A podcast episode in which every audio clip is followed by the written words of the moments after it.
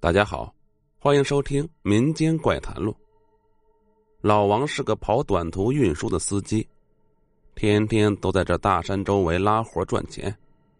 他为了节约成本，省两个钱儿，没有跟大多数司机一样选择有收费站的大路，而是选择了一条路况还可以的小路。其实那条小路之前也是有司机走的。直到有几个司机半夜开车在小路上听到了一个女人的哭声，回去后都大病了一场。从那以后，这事儿几乎是越传越邪乎。慢慢的，许多司机在晚上都会刻意避开这条路，选择有收费站的大路。毕竟谁都不想触霉头。至于老王为啥敢走，为啥一定要走这里呢？那就要说说老王这个人了。他大名叫啥？周围一起跑车的人估计真没几个人知道，但是，一提起他的两个外号，那在周围跑短途的运输司机圈中，那是无人不知、无人不晓。他第一个外号叫王二愣，至于为啥这么叫，很好理解呀。老王愣劲儿一上来，天不怕地不怕。第二个外号就叫做王小抠，老王这人很抠门用他的话说，那叫会过日子，而他本人也完美的诠释了如何把一分钱掰成两半花。所以走大路，让他来回给收费站交钱，那还不如要了他的命啊！为了省钱，只要不是非常着急的活老王都会选择那条不收费的小道。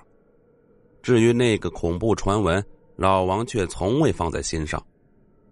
有一次，老王由于出发晚了。所以返回到这条小路的时候，已经是午夜时分了。车子刚开出没多远，老王就觉得车灯前面好像有个人影晃了一下。随后，他条件反射般的一脚踩住了刹车。车轮在路面上摩擦出了刺耳的响声。凭借多年的驾驶经验，老王分析可能是出事了，没准自己刚才撞到了人。一瞬间。老王的大脑进入了空白阶段，整个人愣在了车上。虽然山里的大风呼呼作响，可是老王的汗水还是顺着脸颊流到了他冰冷的衣服上。等了一会儿，老王没有听见一点动静。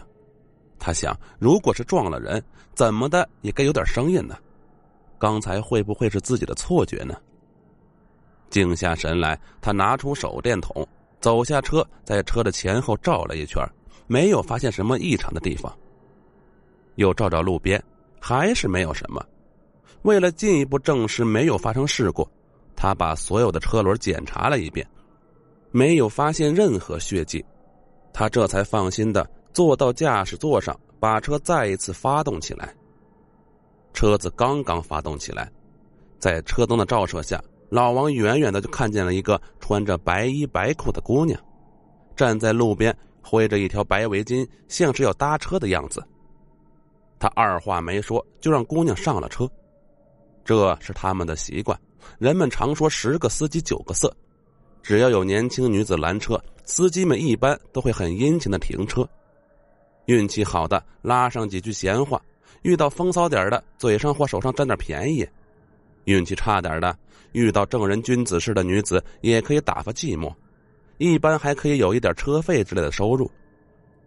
老王一边开车，一边用眼睛的余光瞥了一下这姑娘，让他庆幸的是，姑娘还真漂亮，长相端正，皮肤白皙，头上扎着个马尾辫，就是一脸的煞气。他搭讪道：“呃，姑娘到哪里？”啊姑娘没有说话，也没有用眼睛看他。这时，老王突然有种前所未有的冷飕飕的感觉。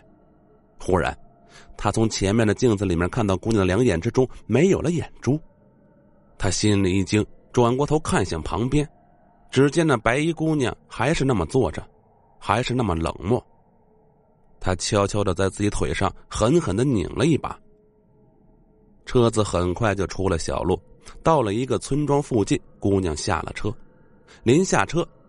姑娘给他扔了一沓钱，他说道：“呃，要不了这么多，十块就够了，不给也行。”姑娘没有搭理，他只能目送白衣姑娘飘然离去，心想今天晚上还不错，虽然受了些惊吓，起码多挣一千多。把钱往包里一扔，又继续往目的地方向去了。到了地方，老王抓紧时间睡了一觉。天刚亮，他就再次发车，开始了新一天的忙碌了。当他开车经过昨天晚上白衣姑娘下车那个地方时，特意看了看车窗外面。这一看，老王不由得倒吸了一口凉气。村口原来有个乱葬岗，昨晚他光盯着姑娘看，把这茬给忘了。而昨天那姑娘，就是在乱葬岗下车的。想到这里，老王心中有些不安。他连忙打开皮包，当看到包里面的钱时，可能是由于惊吓过度，他的脸一瞬间变得像纸一样惨白，没有一丝的血色。原来，昨晚白衣姑娘给他的全都是阴曹地府使用的冥币。回想起昨晚的情形，老王心道：“还好自己没有什么越轨之举，要不然就没有以后了。”好了，本集播讲完毕，我们下集再见。